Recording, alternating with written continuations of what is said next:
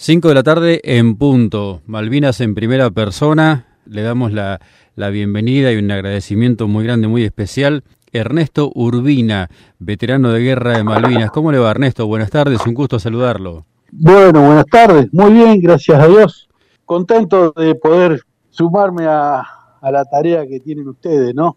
Desde esa radio. Nosotros muy agradecidos, por cierto, porque bueno, eh, su testimonio sin lugar a dudas es muy importante.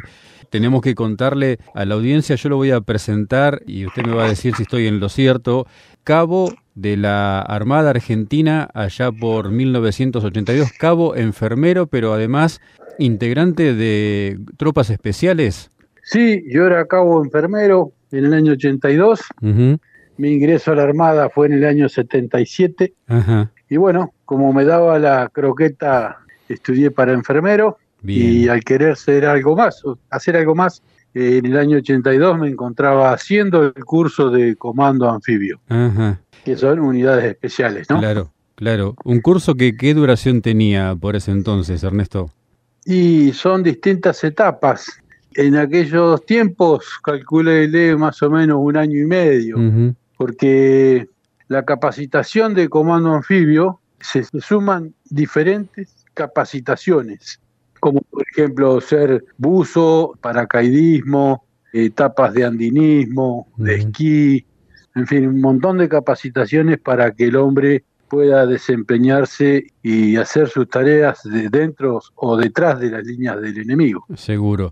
Con esas capacitaciones fue entonces que fue convocado para integrar la fuerza de desembarco. No, yo estaba haciendo el curso, llevaba dos meses recién. Ah, era muy, muy claro. De, iniciada, recién empezábamos, recién queríamos tener conocimiento de, una preparación previa, ¿no? Que se lleva para todas las posteriores etapas de los cursos, ¿no? Bien, bien. El 80% es físico. Claro. Bueno, por encontrarme en la agrupación de comandos anfibios, nos toca o me toca participar junto con mis compañeros de esa fecha tan importante para todos nosotros, ¿no? Claro, porque le contamos a la audiencia, Ernesto, que usted fue parte de la operación Rosario, que es la que lleva a cabo el desembarco en Malvinas en los últimos minutos del primero de abril, ¿es correcto? Claro, Malvinas siempre se tiene como referencia el día 2 de abril. Sí. Pero eh, Malvinas, eh, la operación Rosario inicia el día primero de abril, ¿no? A las 21 horas, cuando iniciamos el desembarco del buque que nos llevó hasta allá. Eh, ahí empieza Malvinas para nosotros, ¿no? Claro. El Santísima Trinidad era el buque de desembarco en el que usted estaba y a órdenes de quién, Ernesto? Bueno, éramos una fuerza de casi 100 hombres. A toda la, agrupación la comandaba el capitán Guillermo Sánchez Sabarot. Y después cada patrulla tenía su jefe de patrulla, ¿no? La patrulla que yo integraba, la, el jefe de patrulla era el capitán Giachino. El capitán Pedro Giachino, que es considerado el primer héroe de, Malvinas por su fallecimiento en el ataque, ¿no?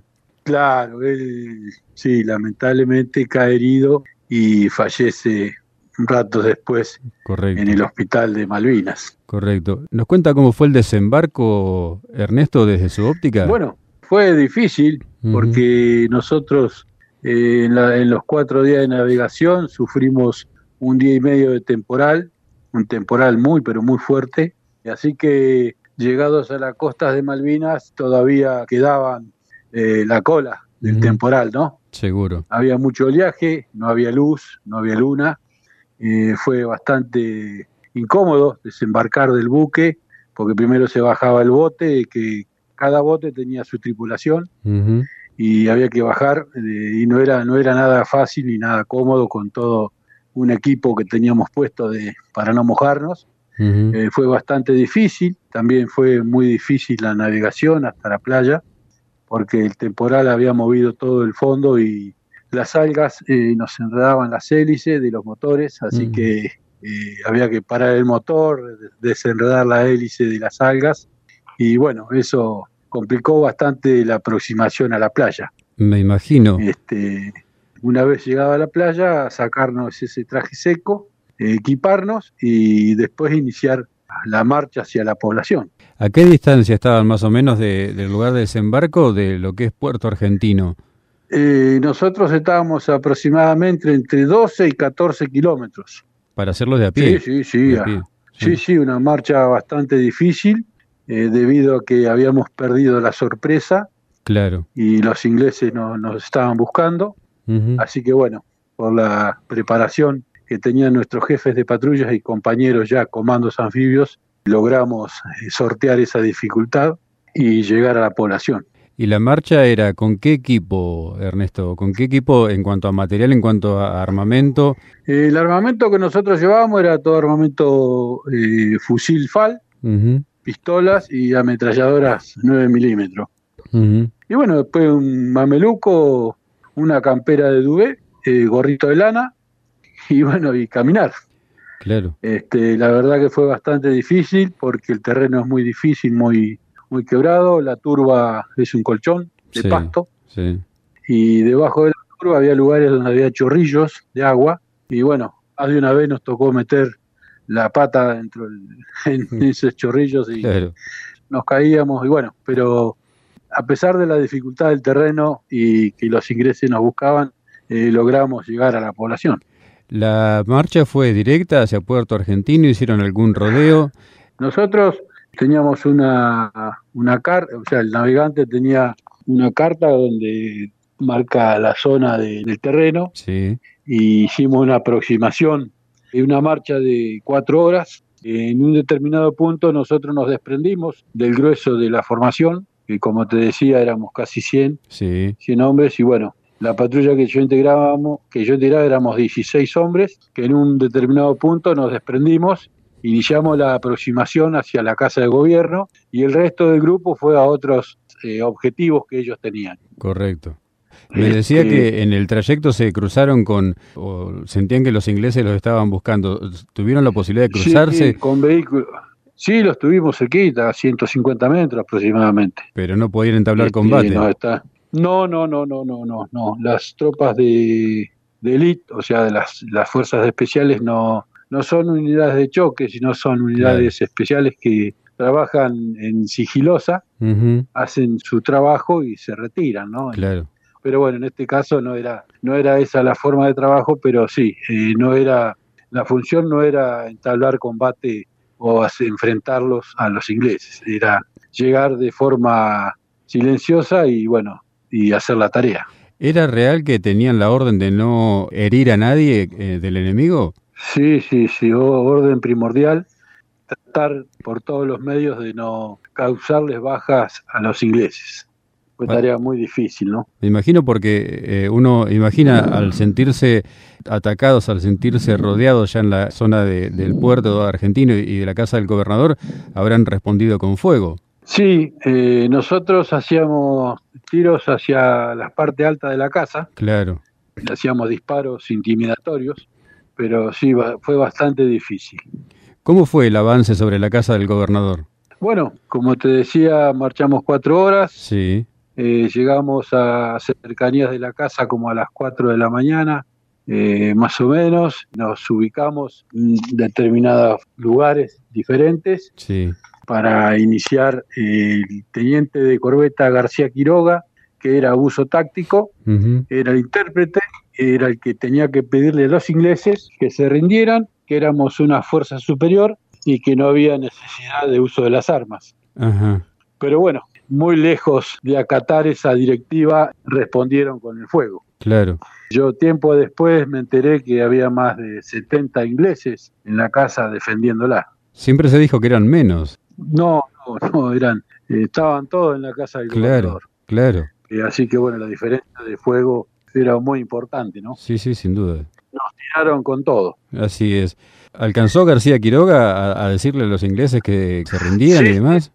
Sí, sí, sí, sí. Este, eso fue lo primero que se hizo, pedirles, como te decía anteriormente, que se rindieran, claro. pero muy lejos de eso eh, contestaron con las armas, Claro. directamente. Ni hablaron, eh, empezaron a tirar con todo. Y a partir de ahí, Eh, otra de las funciones que yo tenía era marcar la zona del helipuerto. sí, como fusilero, enfermero del grupo, eh, tenía otra tarea que era marcar en una cancha de fútbol que había más atrás de la casa, como a 150 metros, 200 metros. Yo tenía que marcar la zona del helipuerto Sí. Pero con el lío de los tiros yo me había olvidado y así que vino Giachino a decirnos que, que íbamos a ocupar otros sectores para cerrar el perímetro y me dijo que bueno, que fuera a marcar la zona del helipuerto. Ujú. Así que este, con el, el apoyo de un compañero de Luis Alegre, nos fuimos hacia la casa, hasta hacia la cancha de fútbol. Yo en mi mochila tenía un calzoncillo largo, color blanco, Ajá. que desde el aire es lo más parecido a una H, y con cuatro estacas, bueno, clavé el calzoncillo largo en la cancha de fútbol, en el centro de la cancha de fútbol, y bueno, cuando iniciábamos el retorno hacia el- nuevamente hacia el lado de la casa, eh, empezamos a recibir fuego desde 350, 400 metros atrás, más atrás todavía, Ajá. de una ametralladora MAG. Sí. Imagínate que tirar a 300, 400 metros con una MAG es, es muy poca distancia. Sí, sí. Pero bueno, por suerte el inglés no sabía manejar la ametralladora y pasó como a 20 metros la ráfaga. Y como tiraban con munición trasante, sabíamos de dónde venían los tiros. Claro. Así que bueno, nos metimos de vuelta al perímetro de la casa, respondimos el fuego y bueno, dejaron de tirar en ese momento. Después nos enteramos de que los habían tomado prisioneros otro grupo de los nuestros que venían por otro sector. Dejamos de recibir el fuego porque era fuego cruzado y iba a ser muy, muy difícil, Claro. muy difícil eh, este, estar en ese lugar, ¿no? Claro, la MAC tiene una cadencia de tiro importante, por cierto. Sí, de 600 a 1000 tiros por minuto Claro. según la regulación de los gases. Claro. Así que era bastante difícil Sí, sí. hasta que dejaron de tirar este, estar en, en ese sector, ¿no? Sí, ni hablar. Esos 150 metros lo hicimos, no sé, le ganábamos a cualquier corredor olímpico en ese momento. Tremendo. Eh, acercamos el perímetro más hacia el lado de la casa, cambiamos las posiciones, este, y ahí fue cuando Giachino dijo que pese a que ellos no, no desistían de, de tirar, íbamos a tomar la casa por asalto, y bueno, él se destaca hacia la casa por la parte de atrás, donde estábamos. Yo me ubiqué en otro sector, en un determinado momento escucho que Giachino me llama, también cae herido hacia Quiroga, eh, bueno, en mi aproximación también caigo herido de bala. Cuando Giachino lo llama es porque ya había sido herido. Sí, yo por el tono de voz este, me di cuenta que algo había pasado como enfermero del grupo porque él me llama, Claro. enfermero Urbina.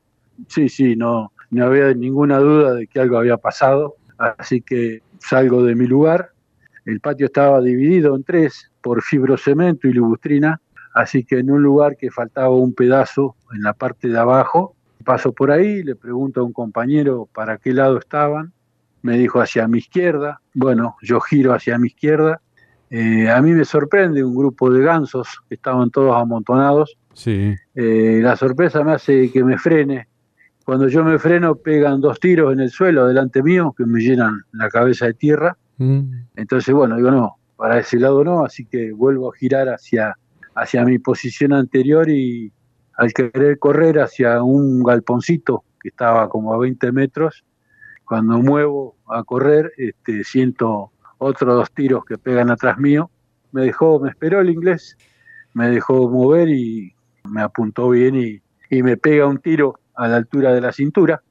Después, por deducciones, este, me pegó en la villa del cinto el tiro, ya que se fragmenta todo. Bueno, Claro. eh, ni bien me pega el tiro, se me encoge la pierna derecha, pierdo el equilibrio y caigo. Así que bueno, eso no, no me permitió ayudarlos a mis compañeros. Claro. El- la conmoción del disparo, no perdí el conocimiento, pero te deja medio tonto un momento. Así que mm, me puse a, a pensar en lo que me había pasado. Bueno, me saqué la mochila, saqué analgésicos que se llaman Demerol, que eran ampollas. Así que había que abrir la ampolla, cargar la jeringa. Este, me puse una pichicata en la pierna derecha, pero no la sentía.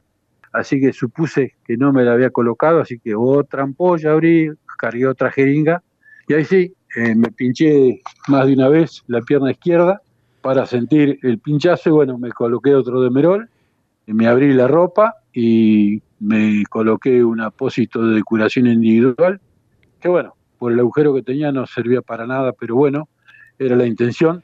Así que después de eso me, me cerré la ropa. Previo a todo esto le dije a mis compañeros que no, que no iba a poder llegar, que había caído herido, con palabras que ahora no se pueden decir, ¿no? Claro, seguro. Este, ahí me cerré la ropa, me puse la mochila de almohada y a esperar que sea lo que Dios quiera. Ernesto, ¿cuántos tiros recibe usted? Uno solo. Uno solo. Por suerte, uno solo. Uno, solo. Porque Eh, el tiro que a mí me pegan fue con calibre grueso, 308. Me rompe la pared abdominal, sí, me rompió intestinos, me fracturó la cadera y me cortó el nervio crural de la pierna derecha, por eso se me encogió la pierna. claro. Eso dejó que me- quedé, quedé rengo para siempre y no pude seguir mi carrera después. Eh, ¿Se puede poner en palabras lo que se siente cuando uno recibe un impacto de esas características? Primero se siente el golpe, que es muy fuerte, te tira al diablo, eh, después arde y después duele. Una vez me preguntaron cuánto me dolía, Sí, entonces yo hago este ejemplo burdo. Digo, ¿alguna vez te golpeaste el dedo con un martillo? Sí, bueno, pero con un martillo de 5 kilos, le digo. mamá. Eh, duele, duele Claro. mucho, duele mucho. ¿Qué calibre me decía que era el, el arma? 762, Ah, el el- calibre el de la MAG. 308 de Casa Mayor. Sí, sí, el de la MAG, el del FAL. El claro, el del FAL, calibre Sí, sí. FAL. Sí, porque ellos tenían, el armamento era como el nuestro, el que Claro. tenían ellos. Claro, Ellos por ahí tendrían algún equipo de- con un poco más tecnología, claro. pero el armamento era, eh, era prácticamente la misma, el mismo armamento que teníamos nosotros. Sí, sí, sí. Nos hablaba de, de- en un momento de la charla de, de un grupo de gansos. Hubo un, un hecho muy particular después con esos gansos que lo tiene también como Ah, protagonista. sí, sí, sí. Este, bueno, esos gansos que a mí me salvan la vida, Sí, porque como yo me freno por el bulto, los tiros que me podrían haber pegado en el pecho pegan en el suelo. sí, Bueno, esos gansos, cuando yo caigo herido, siempre que el soldado cae herido, eh, quiere salir de la línea de tiro, entonces se mueve. Mm, Mi intención fue salir de la línea de tiro arrastrándome, yo me arrastré un trecho. sí, Eso hizo que mis intestinos quedaran todos a la rastra, tirados en el suelo. Yo caí más o menos seis y media, siete menos veinte de la mañana. Nueve y algo de la mañana, cuando termina el combate, que llegan el resto de las unidades, Sí. eh, se rinden los ingleses y ahí eh, vienen a auxiliarnos. Eh, la primera persona que se arrima a auxiliarme los tuvo que sacar las patadas a los gansos porque me estaban comiendo. Literal. ¿Les gusta la sangre? Sí, sí, sí, sí, sí. Así, así fue. Yo no lo sabía, me, lo- me enteré hace algunos años de eso. Claro. Pero sí, sí, te, te comen, Tremendo. les gusta la sangre. Tremendo. Ernesto, eh, ¿a qué distancia estaba usted de Giachino y, y de García Quiroga? Y Eh, unos 40, 40 metros más o menos. o sea que tampoco sabía en qué condiciones estaban ellos. No, no, no, yo me enteré después Claro. eh, de las heridas de ellos. Eh, Giachino recibe dos tiros en una de las piernas que le cortan la arteria femoral. Claro. Lamentablemente es un vaso muy importante Sí. y bueno, se fue por ahí, pobrecito. Claro. Y Diego García Quiroga, el primer tiro que le pegan, le pega en la cortapluma Victorinox que tenía en el bolsillo. Sí. Eso lo hace caer y le salva la vida prácticamente. El resto de la ráfaga le pega, lo lastima mucho, un brazo, le rompe unas costillas y lo lastimó bastante también. Pero bueno, por suerte pudo ser asistido también y bueno, no murió y tuvo suerte de salir salvo, ¿no? A pesar de las heridas, fue asistido y no pasó lo peor con él también. Quien comandaba las acciones en, en todo, eh, eh, digamos, a nivel general era el almirante Búcero. Usted tuvo un encuentro herido con el, el almirante. almirante, claro, porque después que termina el combate llegaron el resto de los comandantes, capitanes, Sí, demás. Eh, eh, almirante Busser estaba a cargo de toda la operación Rosario. sí, Primero lo vieron a Giachino, a García Quiroga, y como yo estaba fumando, creían que yo estaba bien, porque yo le pedí un pucho a mi compañero, a uno de nuestros compañeros, el Cuervo Ortiz, sí. le pedí un cigarrillo y bueno, yo me estaba fumando un cigarrillo Y pensó que yo estaba bien, así que alguien me destapa y dice, no, no estaba bien, mm, estaba- yo estaba hecho pelota. Claro. Así que creyó que yo estaba, estaba bárbaro. Mm, pero muy lejos, muy lejos de estar bárbaro. Muy ¿no? lejos estaba, de eso. estaba hecho pelota. Sin duda. Sí, sí. Sin duda. Eh, ¿Cómo fue? Uno no, no puede imaginarse la situación. Eh, ¿Cómo fue? Vamos por parte. La, la vuelta al, al continente, obviamente, suya. eh, Uno imagina eh, operaciones, recuperación. ¿Cómo fue toda esa historia eh, post Malvinas? Bueno, yo la pasé bien, entre comillas, ¿no? Sí. A mí me operan en Malvinas, en el hospital de Puerto Argentino, dos médicos argentinos con ayuda de personal inglés del hospital, el doctor Gatica y el doctor Rosas, me operaron, eh, hicieron una cirugía muy buena. Y bueno, yo a las 12 del mediodía salgo en un avión rumbo a Río Grande, en Río Grande me suben a otro avión y yo 18, 18.30, 19 horas estaba llegando a Espora, acá cerquita de donde yo vivo, que yo estoy en Punta Alta, Sí. y yo 19 horas pasadita entré al Hospital Naval Puerto Belgrano, donde estaba un montón de gente, mis familiares, mi madre, hermanos, compañeros, eh, amigos, estaban todos esperando en el hall y yo cerca de las 20 horas ingreso nuevamente a quirófano para que me terminaran de bañar y, y dejarme lo mejor posible porque lo mío fue una cirugía de emergencia Claro. en Puerto Argentino, así que tenían que, a pesar de que estaba bien, pero me tenían que dejar eh, lo más limpito posible Ujú. y ingresaba a terapia intensiva, donde estuve tres días o cuatro, y después pasé a la sala de recuperación. Para mí fue todo, todo cariño, contención, eh, buenos tratos. Todo el tiempo que estuve internado fue el transcurso de la guerra. Tuve muy poca, muy poco contacto y noticias de eso. Lo- eh, uno medio como que se aísla psicológicamente de todo eso Claro. aunque uno no quiere, no, no se da cuenta.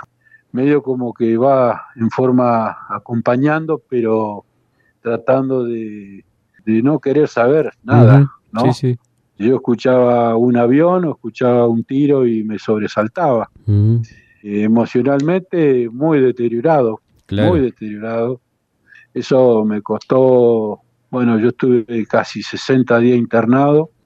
Yo salí del hospital con 44 kilos de peso, bien anímicamente, pero eh, emocionalmente muy, muy delicado. Eh, mi espíritu siempre fue ir para adelante, Sí. pero no es tan fácil. A mí me costó casi dos años recuperarme de un montón de cosas que me pasaban, que no sabía por qué. Claro. Pero bueno, la contención de mi familia, de amigos, eh, hizo que yo me pusiera bien y volví a la actividad. Yo a los 90 días estaba de nuevo en actividad en la Mar del Plata, en la agrupación de comandos anfibios, pero acompañando, porque no pude seguir eh, en mi curso, así que hacía tareas de enfermero y acompañar al terreno a mis compañeros, pero siempre sin hacer las tareas que ellos hacían. Yo estaba en la parte de comando, eh, asistiendo como enfermero, llegado el caso, pero nada más. Claro. Y eso fue hasta fines del año 82, que volví a Puerto Belgrano, al Hospital Naval, porque como no podía seguir el curso, me separan de curso y vuelvo al Hospital Naval, acá a mi zona. Sí, sí. Y ahí trabajé dos meses, tres meses, y salí por junta médica nuevamente hasta el momento que me retiré, que fue en el año 85. Hay dos nombres que se me ocurre son importantes en, en esta historia de, de la recuperación y demás. Marisa Peiró y Elsa Mabel Rodas. ¿Puede ser? Y son enfermeras que yo conocí en el Hospital Naval antes de la guerra y bueno, después de la guerra las volví a encontrar. Son dos personas maravillosas, enfermeras, Sí, una sí. enfermera naval, la otra enfermera civil, personas muy entrañables, muy, muy queridas, eh, grandes personas. Yo a Marisa Peiró la conocí en el año 81, muy poquito, después este, ella estaba de guardia el día que yo llego al hospital naval, eh, que yo no sabía que ella estaba ahí, pero ella estaba ahí, Mabel Rodas también, porque eran enfermeras del Hospital Naval Puerto Belgrano. Sí. A Marisa Peiró la conocí porque yo la había visto alguna vez como enfermera del curso de enfermeras navales. Y yo estaba destinado en un destino de infantería y por mi tarea en ese destino, en el año 81, yo tenía que ir a buscar novedades de los soldados o conscriptos que teníamos internados y eso eh, hacía que por ahí nos viéramos y charláramos y después yo no la vi nunca más, hasta 30 años después. Y a Malbel Roda igual, eh, yo la conocí en el año 81, era novia de un compañero nuestro, y la volví a ver a Malbel en Ushuaia cuando fui a una vigilia en el año 97 o 98. La vi un día o dos, mis días que estuve en Ushuaia. Yo después me vine de vuelta para acá porque yo vivo, yo siempre viví en Punta Alta y después me la volví a encontrar de nuevo en el año 2015. O sea que toda una vida eh, sabiendo, teniendo amistad, pero sin vernos, ¿no? Fue muy lindo reencontrarnos y recordar todo, todo lo vivido, ¿no? Antes y después de la guerra. Abusando de su gentileza, de su generosidad, una semblanza del capitán Pedro Giachino. Bueno, yo a Pedro Giachino lo conocí, como les decía, en el año, yo lo conocí en el año 81, estando en un destino de infantería, que fue donde me postulé para el curso de comando anfibio. Por haberme anotado para el curso tenía el nexo diario con él porque yo sacaba todos los turnos para los distintos exámenes que nos teníamos que hacer, los hombres que íbamos a ir a hacer ese curso. Bien. O sea que era, eh, tuvimos tres, cuatro meses de un contacto casi diario por este tema, ¿no? Sí, sí. Eh, era un hombre íntegro, eh, un militar con todas las letras, respetuoso, hacía valer su, su persona más que su grado frente a distintas situaciones que tuvimos que llevar juntos adelante por el tema de esa tarea. Fue un militar con todas las letras, ¿no? Un, gran hombre. Un líder. Sí, sin ninguna duda, porque él en ningún momento mandó a nadie. Él siempre fue al frente en el combate. Que eso habla de, de su persona de bien, ¿no? Sí, sin lugar a dudas. Ernesto ha tenido la posibilidad, lo han invitado alguna vez de viajar a Malvinas, lo haría, lo hizo. Esa pregunta me la hicieron hace muchos años, más de 12 años, si volvería a Malvinas. Yo dije que no, no, no volvería a Malvinas, porque a mí me gustaría volver a Malvinas el día que como cuando voy a Mendoza o a, o a otra provincia, no tengo que pedir permiso, voy directamente. Claro. Así que por lo tanto eso es eh, no me simpatiza ir hoy por ese motivo, porque no tengo por qué estar pidiendo permiso para entrar a mi suelo, ¿no? A mi a mi lugar. Totalmente. ¿Le resulta fácil contar la historia? Sí, sí, porque yo la primera vez que conté mi, mi experiencia fue en el Hospital Naval cuando estaba internado en el 82. A una revista, a una revista de Buenos Aires. bueno, escribieron cosas que no eran, eh, mintieron, que me arrastré y que lo atendí de más a Chino y yo no, no conté eso. Claro. Y me prometieron mandarme la revista y no me la mandaron, este, así que todavía estoy esperando la revista. O sea que desde el primer día yo conté mi experiencia, que eso fue una de las cosas que me ayudaron a salir adelante, ¿no? Muy importante. Este, fue como una, como una terapia. Claro, claro, seguro. ¿Mantiene reencuentros con, con veteranos, eh, camaradas de esa época, en esos tiempos? Sí, sí, siempre. Siempre tenemos un vínculo, no digo diario, pero sí muy, muy fluido con la mayoría de ellos, ¿no? Acá en Punta Alta tengo algunos y, y está esa hermandad de la guerra que te queda para siempre. Sos hermano de la vida después de la guerra. Seguro. Ernesto Urbina, Muchísimas gracias por estos minutos, muchísimas gracias por su aporte a la historia, muchísimas gracias por este testimonio. El agradecido soy yo. Y esperemos que todos algún día se pinten el corazón de celeste y blanco para ser lo grande que debemos ser, ¿no? Así que el agradecido soy yo por su llamado y el aporte a, la, a toda la Argentina para que sepan que un puñado de hombres hace más de 30 años eh, dio todo por este país, por la patria, por la bandera y sigamos para adelante.